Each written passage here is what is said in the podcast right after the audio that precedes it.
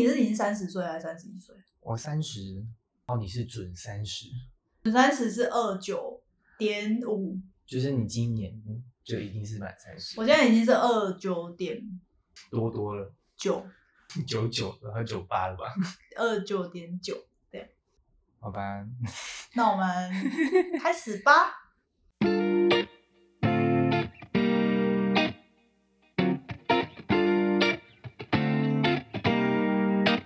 欢迎收听，这不是烟斗，我是大大，我是三。我们今天要来聊的话题是，到我们听众的年龄范围大概都在多少？但如果跟我们差不多的话，应该都蛮常、蛮常会听到这个话题。话题呢，就是每个人应该都会经历过的问题，就是结婚。但到目前为止，有没有被催婚过呢？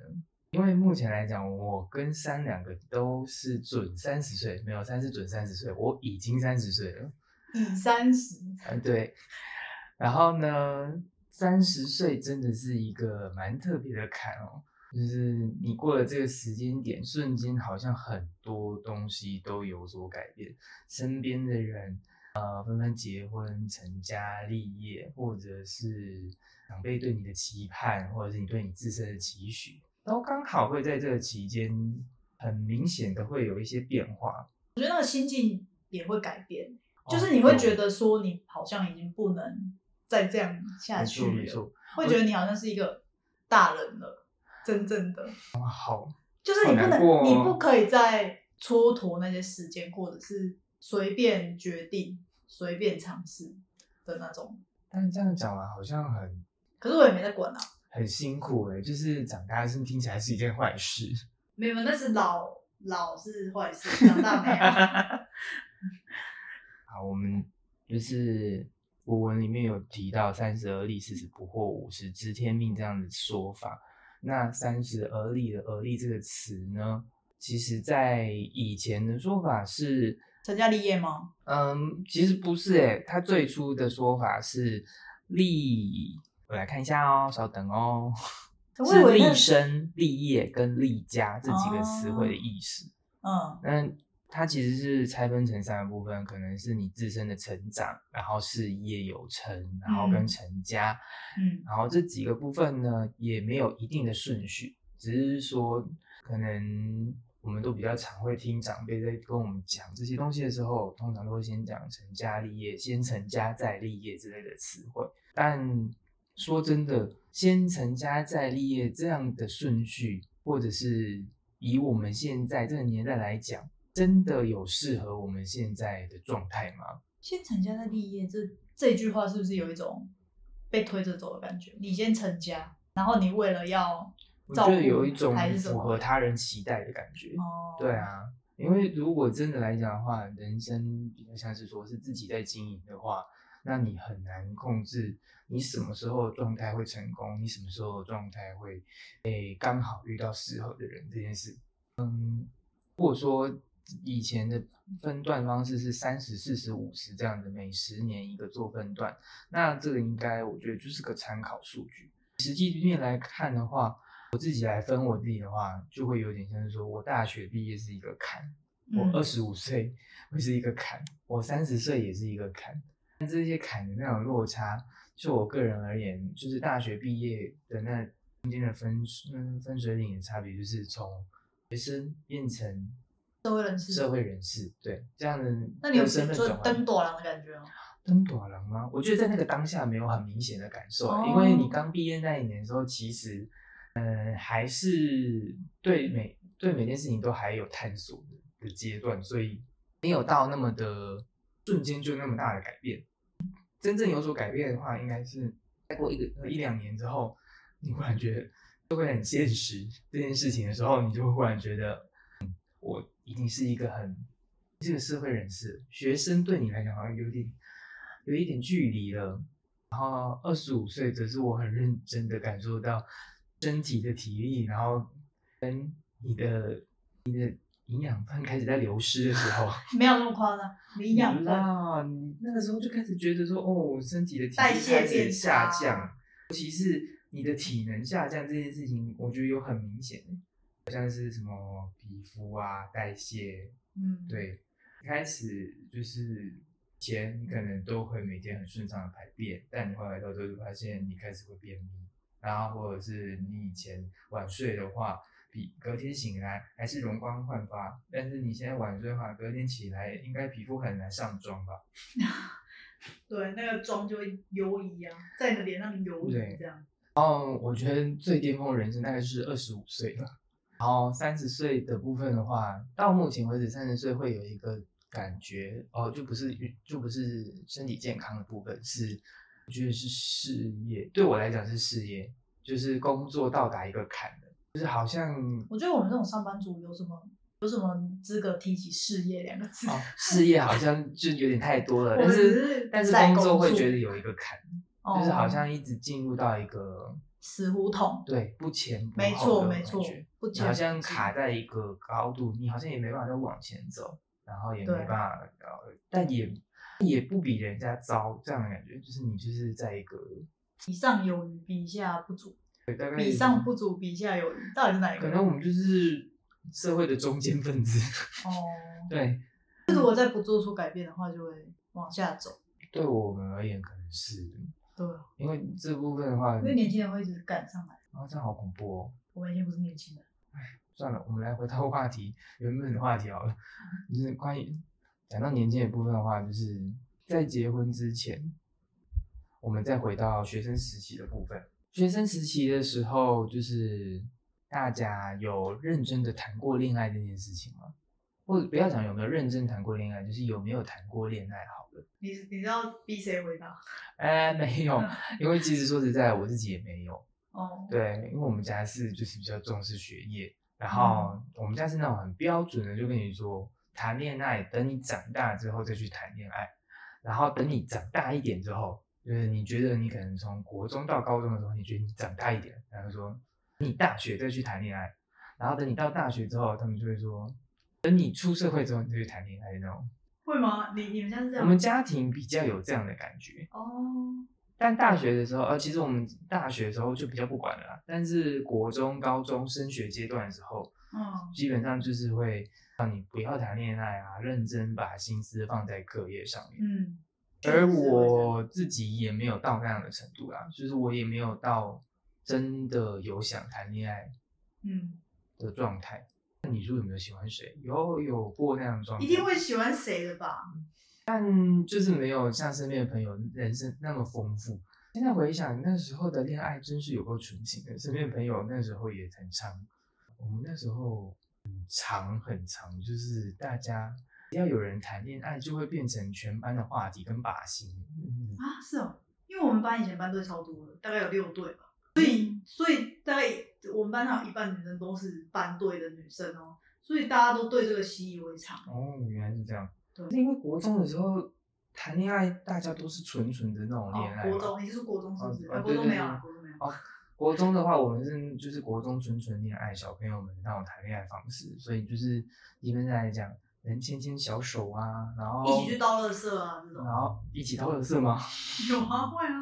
他们会特地安排，就是那是说我拿了一个。我觉得我们今天讲的东西好像都不足以作为参考。两个就是没有在国中谈过恋爱的人，然后我们在讲就不。哎、欸，我们是有看到人在谈恋爱的，还是你有？只是我不知道而已。没有没有没有、啊，我是比较喜欢观察。我们两个真的很少聊到这个部分。对，完全没有。但我就我那个时候观察我身边的朋友的部分来看的话。就是牵牵小手啊，或者是亲个吻啊，或者是、啊、一起去图书馆读书。对，一起去图书馆读书。你为什么一直往那个方向去啦？我是说真的，他们会一起约在图书馆，可是他们不会坐在图书馆里面，你知道吧？会有他们的位置。哦，你说可能在某一个楼梯转角之类的之类的，或者是跑去不知道什么鬼地方。我那个时候都没有跟着去，所以我也不知道。对，反正。那时候的状态就是，只要有人就是有那个火花稍微擦出来，就会变成大家的话题。然后我也是曾经做过那种，就是我觉得现在看来觉得特别幼稚的事情，像是以前就是班上的同学可能会成为班队，就是那边瞎起哄，然后下课的时候就把他们两个关在里面，然后要他们嗯要他们嘴对嘴亲吻之后才放他们出来。天啊，这在国小的时候会做事情，国中真的是幼稚到不行的，现在想来都觉得很羞耻的。你们那是霸凌吧？你们都把人家关在一起，他们也很开心啊。哦、你讲说霸凌好像不太合理吧？哇，对啊，至少他们亲完之后出来，两个人脸是带着微笑的。好烦啊！你们是什么蓝天丘比特吗？你平常跟他们在丘比特搞什么东西呀、啊嗯？其实蛮好玩的哦，就是虽然说我在国中的时候没有谈恋爱的经的经验，但是帮助别人的恋爱这件事情来讲，我觉得我还是蛮多的。那就来讲讲，就是那个时期能谈恋爱的人，后来的确没有那么多，真的就是持续到后面了。国中时期来讲的话，嗯、我认认识的朋友们大多都没有在。后了，然后高中进入下一个阶段之后，就会大家又陆续有新的人生，然后那个阶段的人也都成长了不少，然后对于谈恋爱也有新的想法跟看法。就国高中的想法跟看法好像没有差很多，但高中我们的确有朋友，他们是真的从高中就一路到现在结婚欸。我觉得高中是真的会比较有机会可以达到这样的程度，那时候的思维或者是学习跟成长的经验来讲就比较成熟，而且那时间点也大概就是大家就是正值要成年的阶段，其实就开始有一些要特别注意的事情。虽然国中也是啦，国中也大家要特别注意哦，记得就是一定要做好安全的。你讲的真好，你讲的安全措施。我刚才讲说，才能讲到讲到要记得戴套哦，要出人命哦。嗯，对，在可以负责任之前呢，大家都要好好的保安全措施，不然出人命，好恐怖。好，这个话题先到这边。嗯，然后呢，是到了高中的时期，比较多班队可能就有真的走到最后。最后是什么？哎，我们今天的最后就是结婚这个阶段， okay, okay, okay, 对对对，走到结婚这个阶段。嗯，那到了大学就更不用讲了，大学的时候又更多彩多姿了。大学时期我觉得更神奇的地方是，我觉得大家的恋情就变得更成熟了，对于感情的看法又更成熟。因为如果你跟这个人相处，可能就是磨合到后面状况可能不符合其。不符合预想，或者是两方都没有一个良好的结果的话，分手或者是分手或者是从就是两个人都放手这件事情来讲，已经是一个很普遍的认知。然后，而且大学的风气比较自由，自由恋爱也都非常的盛行，所以在谈恋爱过程中，大家也比较能就是了解自己需要的是什么。所以在大学时期，嗯。感觉就比较多人是真的会在这时期找到你未来的另一半。对，嗯，那同样的问题就是在有人非常幸运的在在学时期就能认识他未来的另一半，但其实很大部分的人都没有。如果这样看起来的话，没有的人还是占大多数的。那就像我而言，我们家里面可能是觉得就是学习阶段就是要认真读书，然后。等学习阶段结束之后，再好好的找寻对象。但这个的分别怎么可能这么容易呢？各位，对啊，你们家庭里面也有这样的问题吗？就是说小时候叫你要认真读书，然后长大之后，忽然之间你一出社会，没隔多久，一回家，然后过年回家就开始被问说，你喜欢结婚了没？你有没有交男朋友啦？你有没有交女朋友啦？啊，什么时候要结婚？啊，还不结婚吗？不是啊。各位就是长辈们，各位大伯、大姨、大妈、大大婶们，就是这些东西怎么可能那么容易呢？而且如果说你在学时期就是没有认识了你的对象，后来出社会之后，真的更不容易耶。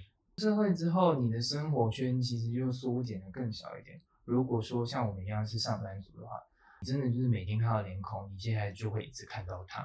对啊，啊，或者是可能就是要。去交友软体上面找吧，或者什么，嗯、身边的人现在都这样。幸好现在交友软体是蛮盛行，而且大家也都持比较开放的态度，嗯，所以比较容易找寻得到啊。可是，就算你现在找寻得到人，但也不代表说相处下来的结果会更容易。可是谈恋爱对现在人来讲是一件很容易的事情，但是恋情要持续跟长久，或是找到适合自己的人，也不一定这么容易。对啊，跟小时候恋爱不一样，成人的恋爱又多了很多要思考的范围，可能要考虑到未来，考虑到生活，考虑到两个人的心的磨合的状态，然后进入到下一个阶段，又是另外一个考虑的点。我觉得是长大之后。你想要就是单纯只做就是只恋爱这件事情很难，你不可能就是恋爱脑，然后都不管只吃吃啊喝啊什么的，或者是什么赚钱什么的都不管，不太可能吧？真的是很，就是你长大之后你要考量的东西，可能生活还是最为优先的。那这些部分来讲的话，恋爱如果会造成你的负担，那不如不恋爱。对，这件事情就会是一个很大的问题。哦，我曾经问过我身边的朋友一个问题，我觉得这个问题大家也可以稍微想一想，就是说，呃，如果让你可以跟你的初恋，也就是那种最纯纯恋爱的时期的那个人在一起，但那个时期的他未来不一定事业有成，也不一定就是功成名就，但是你们拥有最纯粹的恋情，然后跟你。另外一个选项是，就是你出社会之后，你找寻到一个各方面条件都适合你，他可能就是经济条件、生活条件，然后能力都达到你期待的水准，但是你们的恋情的发展的开始就不是以呃不是纯粹恋情，好像有点奇怪，但就是你们是以综合考量出，然后在一起，然后再慢慢的把再培养感情这样上去的，嗯。而这两种方式跟模式，大家会比较想要哪一种呢？可以思考一下。对，因为这个东西我觉得有点困难。当然，这两个就不是绝对，不是说你有这个就没办法有另外一个。有的时候，其实有一些人也还是有办法在中间找到平衡，那样是最好的。很难吧？但你上辈子可能救了一间庙，是这样吗？一间庙，盖了三间庙。他救了什么庙？盖了什么庙？月老。可能就是那个旁边有小火苗要冒出来的时候，他就快把它熄灭之类，或者有人把它丢眼里，差点要让庙烧起来的时候，就把它踩熄。对，现在有多少庙刚好遇到这种事情？会吧？大家那么爱乱丢眼里。那我刚刚，那大家平常就记得去庙旁边晃晃。就这个问题，那时候在我们的同学之中，那时候我们大家都毕业，然后我们一群朋友去玩，答案结果大家在那边思考了老半天，其实有点难做出答案答复。因为其实两个学生，他都选什么？他要选什么？其实比较多人选后者、欸、因为我们现在处在这个阶段、啊、对，我觉得应该是。所以我那个时候就觉得这个答案其实不是一个很完整的答案，但是我觉得这个问题可以你自己静下心来的时候问问看自己这件事情，不代表说你内心中你选的那个答案，你未来就一定有办法遇得到，但是你可以再去更正视你内心中想要的是什么。我觉得应该是要就是应该会选你。觉得你生命中最缺的那个东西，对啊，就是像缺钱。你说我们就是选有没有钱的那个部分嘛？那那我们对象注定就是要有钱，这件事情可能不是很容易，好痛苦啊，好难哦。讲到钱的部分的话，这也是一个很实际的问题啦。就是现在的话，要结婚，那势必就会有很大的支出。这件事情来讲。现在物价飞涨，生活支出很大，就是连也要养活自己都不是很容易。结婚呢，结婚就变成是两个人的事情，然后你进入家庭状况，收支开销都是两倍。虽然说可能两人会有两倍的收入，但也会有意想不到的部分。那这个部分就会变得让人会有点却步。对啊，像我个人来讲的话，结婚对我而言就不会是。一个就是首要考虑的选项。你说它不会是你人生必必经之路，嗯，对，必做之事。没错，因为对我来讲，就是结婚这件事情，它是一个，它是一个，就是能帮助我们走入下一阶段的形式，但它并不是一个可以去证明我们。证明我们两者两个人之间的关系，欸、不对，他就是可以证明我们两个之间的关系。我在说什么？就是他实，那个是实际上的一个标签吧。对，可是我的认知里面是，如果两个人相爱这件事情，基本上就已经足以去证明你们两者了。那结婚这件事情呢，到底就是那一张结婚书约。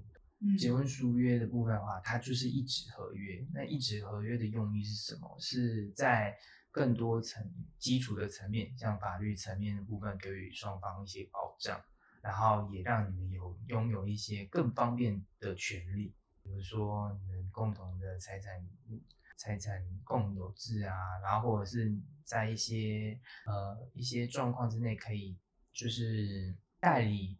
作为对方代理人的这样的行使权利，这样、啊啊，然后还有后续的部分，像是节税啊，哦，这个也很重要。为什么一直聊钱？我缺钱。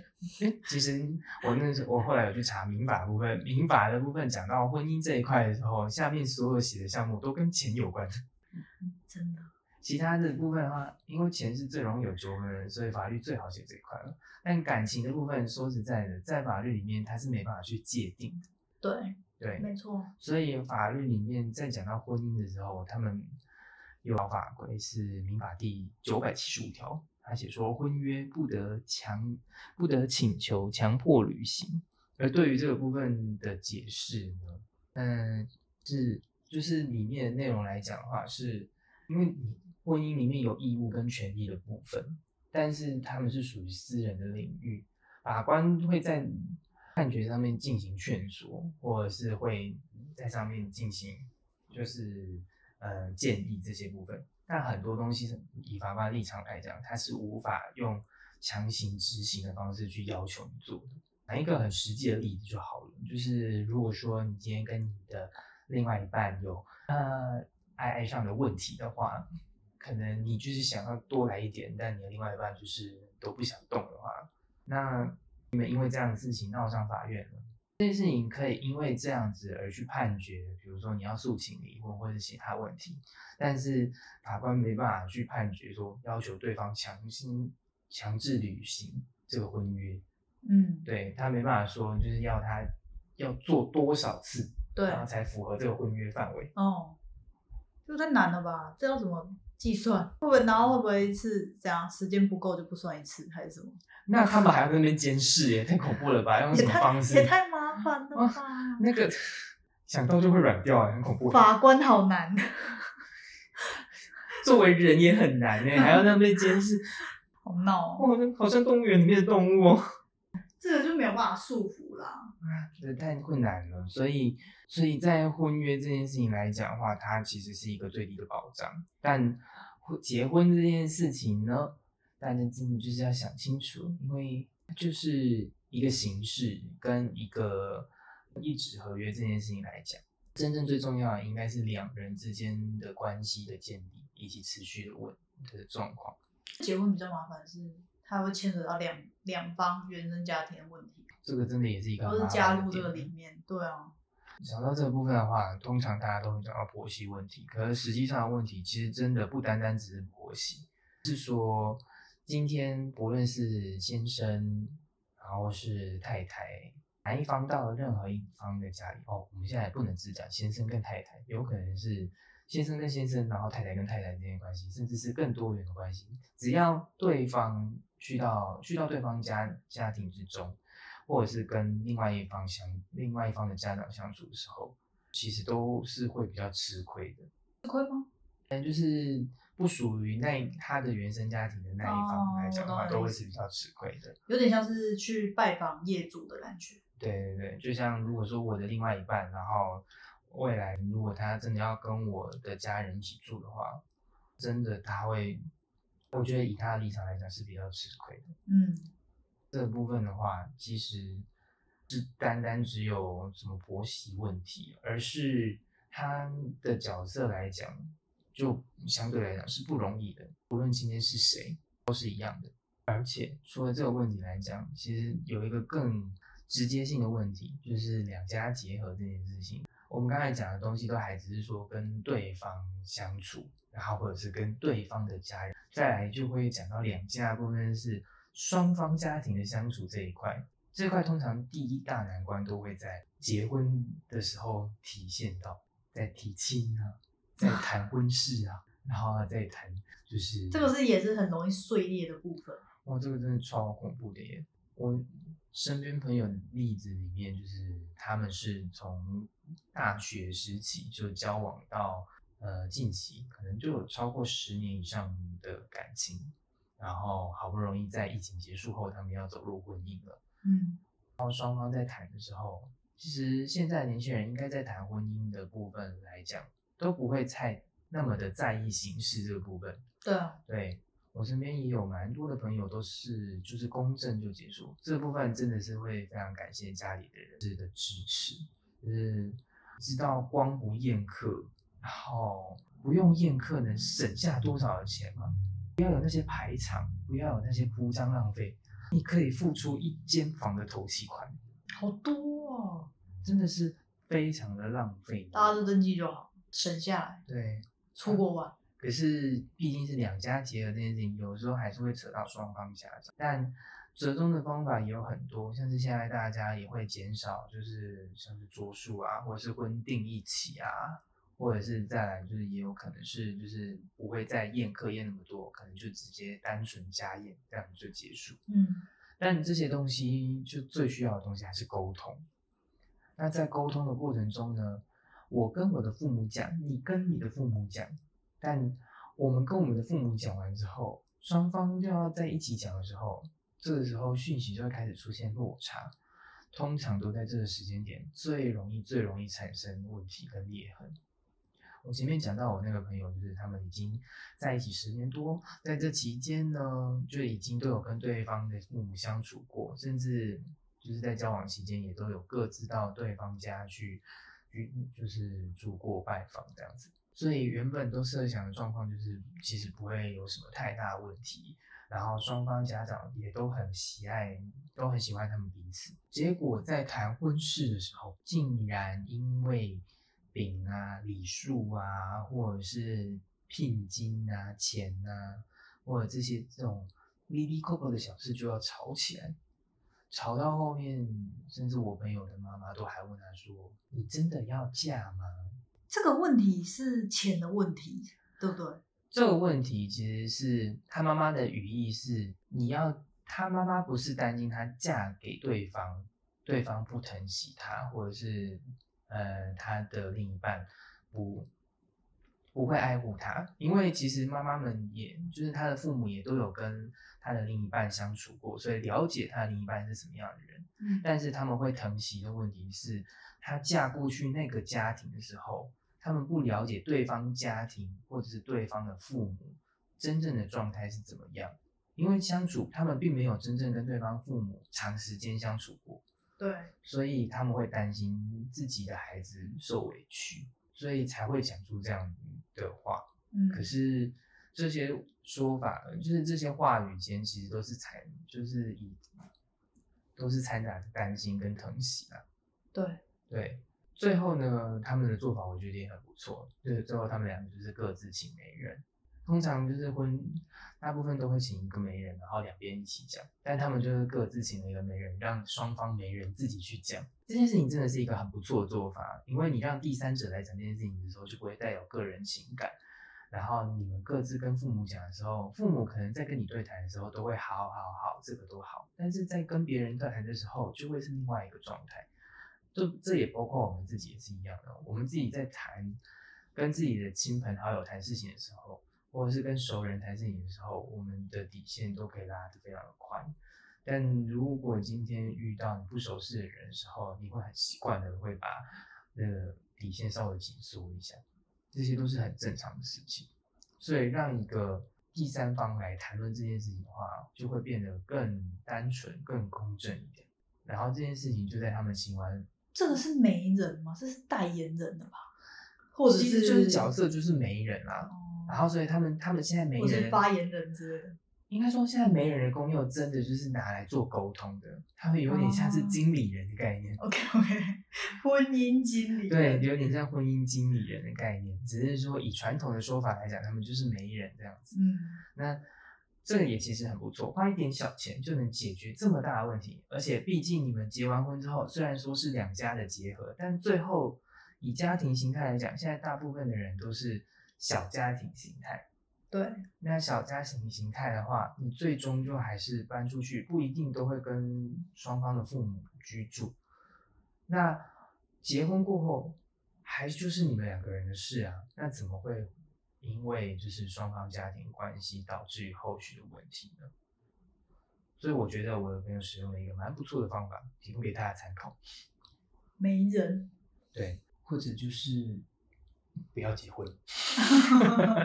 我是觉得，其实不要结婚也是一个不错的选项。不要结婚真的是一个蛮不错的选项。对啊，因为以现在来讲，其实现在蛮多人。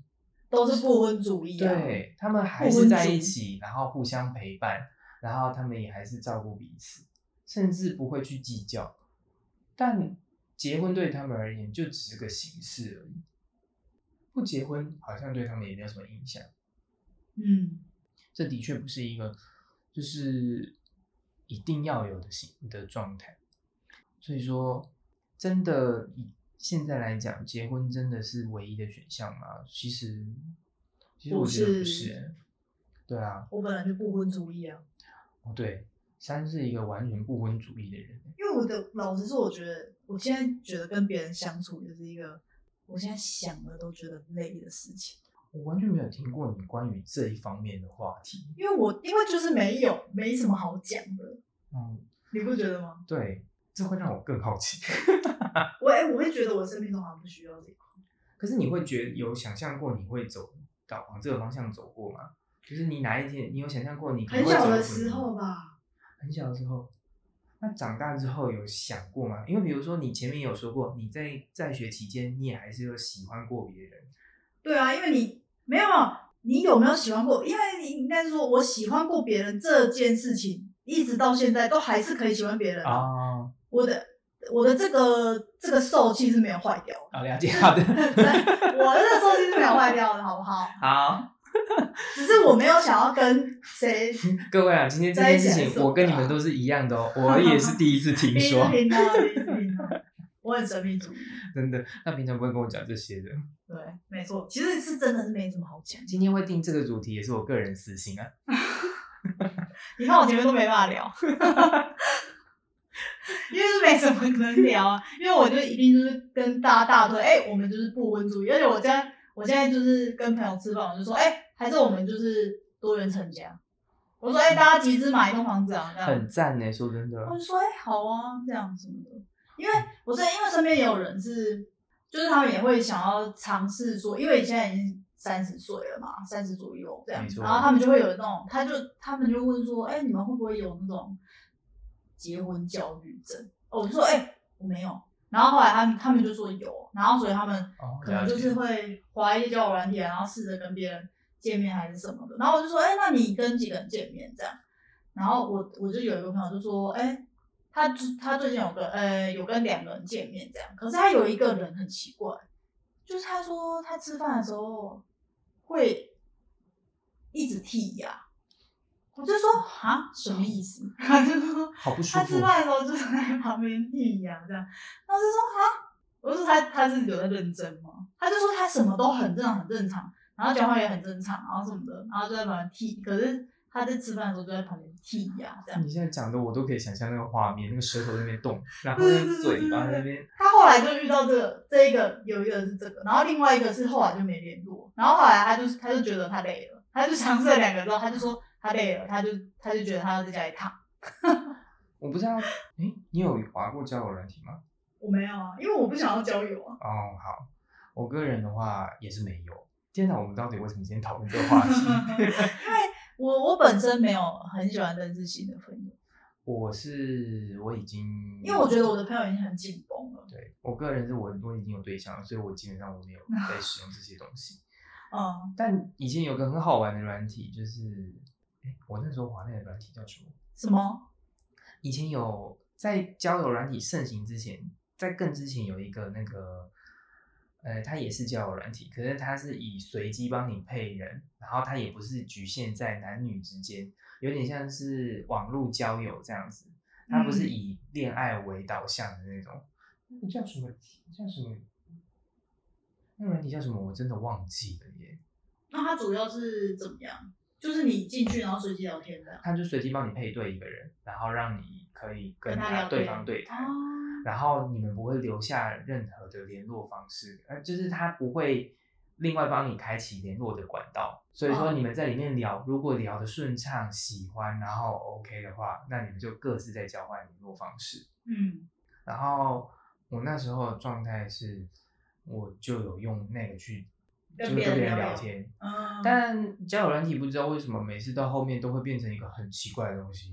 每次打开新的时候，第一句都会跑出就是、嗯、安安、嗯，没有安安可能都还比较好，会有很多就是开始自就开始直接把自己的下半身的 I D， 然后就开始写出来，或者是就会直接开始讲说找女，然后哪里约，然后之类的。或者找男、哦、哪边约，然后之类的。哎、欸，可是他这样子开门见山吧，也真的蛮好的。其实蛮不错的啊。你, 你不要你就拖，你就你就关掉那种。对啊对啊，就是目的清晰，其实是 OK 的。嗯、然后只是说，他可能觉得现在大家就是时间不多，所以就是。没错，但我那时候就是抱持一个想上去找交朋友的状态，因为那时候在就是其实真的就是刚开始工作的时候，工作之后那时候感受到就是要。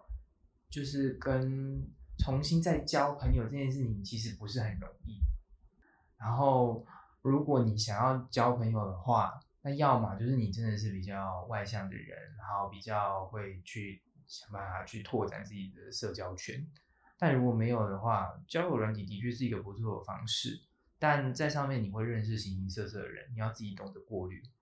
嗯，那我在上面的时候，我那时候就是也有遇到怪怪的人，然后但最后遇到了一个很不错的朋友，到现在都还持续有联络。哎、欸，是哦。嗯，那个朋友也是蛮有趣的，就是刚好也是跟我们学习的课的类型相关，然后比我们小一点，然后后来到最后就是有在交流。嗯，但那个就真的就是单纯的以呃学术交流。不是啦，就只是朋友，就是朋友，所以那个时候我目前就真的就只有一个一个这样透过这样的方式认识的朋友而已，所以我不觉得说交友软体是没办法达到大家想要的目的，只是说交友软体真的必须经过大量的筛检，然后跟你个人罩子可能要放亮一点点。嗯，对，自己保护好自己。没错，大家加油。那是个很不错的管道，但但管但工具就是因每个人使用而异啊。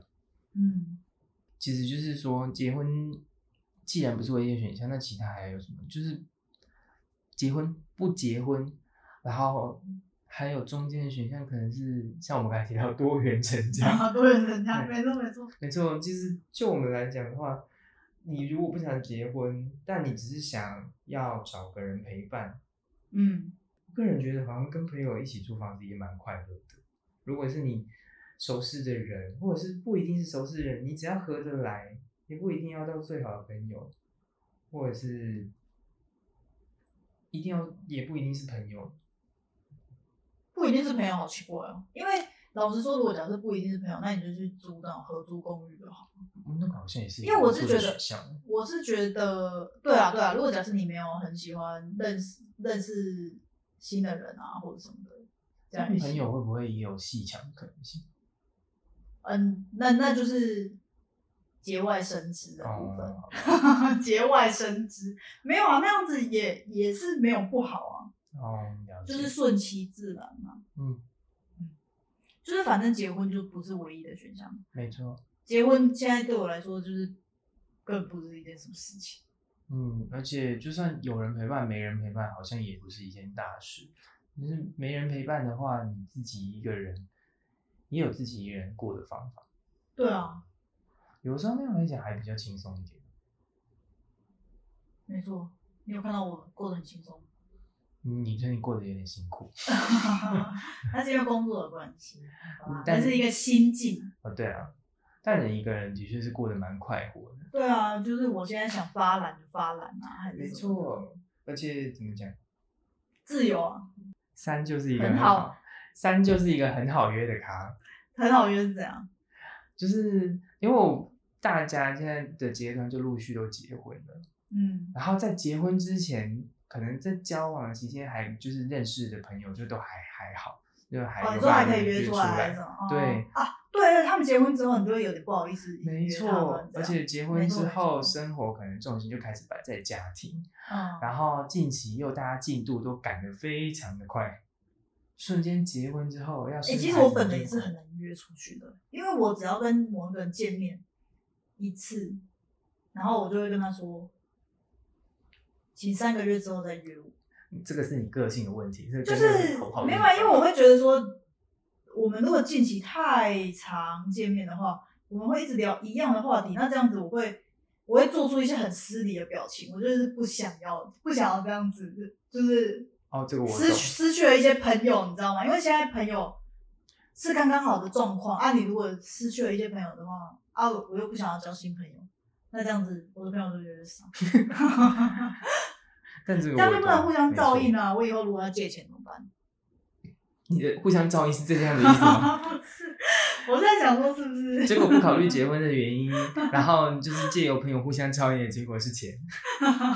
不是吧？我们不会连今天也是讨论到结果，最后又还是钱吧？没有啊，就是就是朋友还是势必要存在的、啊，对啊，结婚就不不不需要啊，不必要啊。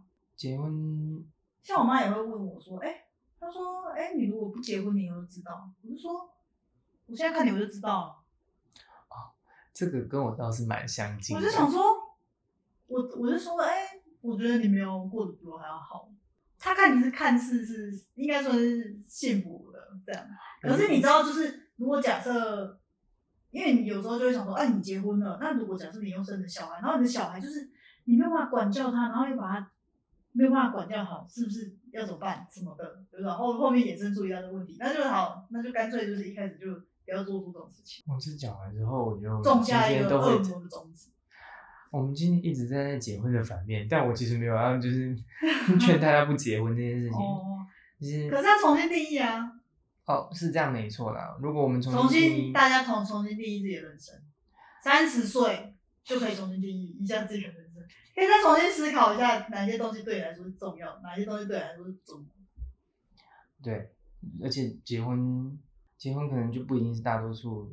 就我身边而言，结婚不是大多数人的决定，因为我身边的人都蛮独立的，而且像是有些就是条件很好的女生，我我的朋友还是什么，他们就会觉得说，哎、欸，他不想要结婚，可是他他是都一直是有男朋友还是什么的，他他他是想要有男朋友的没错， oh, 有人陪还是什么，可是他真的没有很想要结婚，嗯，对，因为他会觉得那样子就会变得很。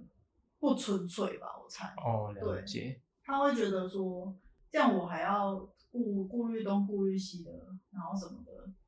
我们的确，结婚有的时候真的就因为送礼还是什么，就真的有的时候因为结婚完之后，单纯这个形式结束之后，你瞬间好像角色或者是你原本的状态都会有所被改变。对。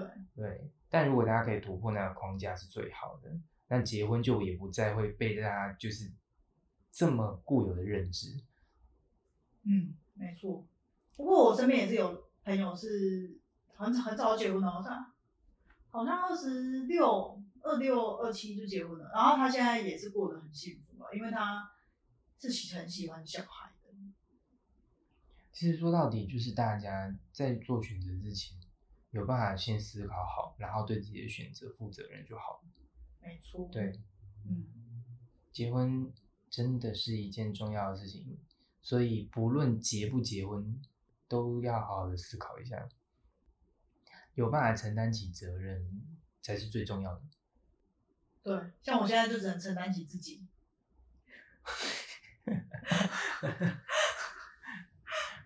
没错。我们今天就用三的部分来做结尾。嗯。大家可以把我的这个，就是你只能承，如果只能承担自己的话，就是承担自己就好了。我们原本要来讨论结婚，结果我们应该题目要重新下标吧？应该要下如何单身，或者是单身也可以很快。没有没有没有，应该就是就重新定义结婚这件事情，或是重新定义你的人生。哦，我觉得这样好像比较对，对重新定义人生好像比较合理。对，因为我们刚好落在三十这个，刚好要上。不能下的一个地方哦，好像也是，没错没错。所以就是，所以与其检视婚姻这件事情，倒不如你重新检视你的人生这件事情。对，没错，没错，没错，因为自己还是最重要的啦。没错，在做所有的事情，先好好想清楚自己想要的是什么，然后再去前行，再去决定。我觉得如果有大家问你说，就是不，反正你不管问什么问题，都可以回答他说，我觉得最重要的就是我自己，这样，我觉得这样就最好。大家加油！没错，对，大家加油。那今天就先这样咯，喜欢我们的听众，欢迎留言与我们互动哦。另外可以订阅我们的 I G， 我们的 I G 是 dada 点 三 数字三底线 P I P E， 或是搜寻这不是烟斗。就这样咯，拜拜。拜拜。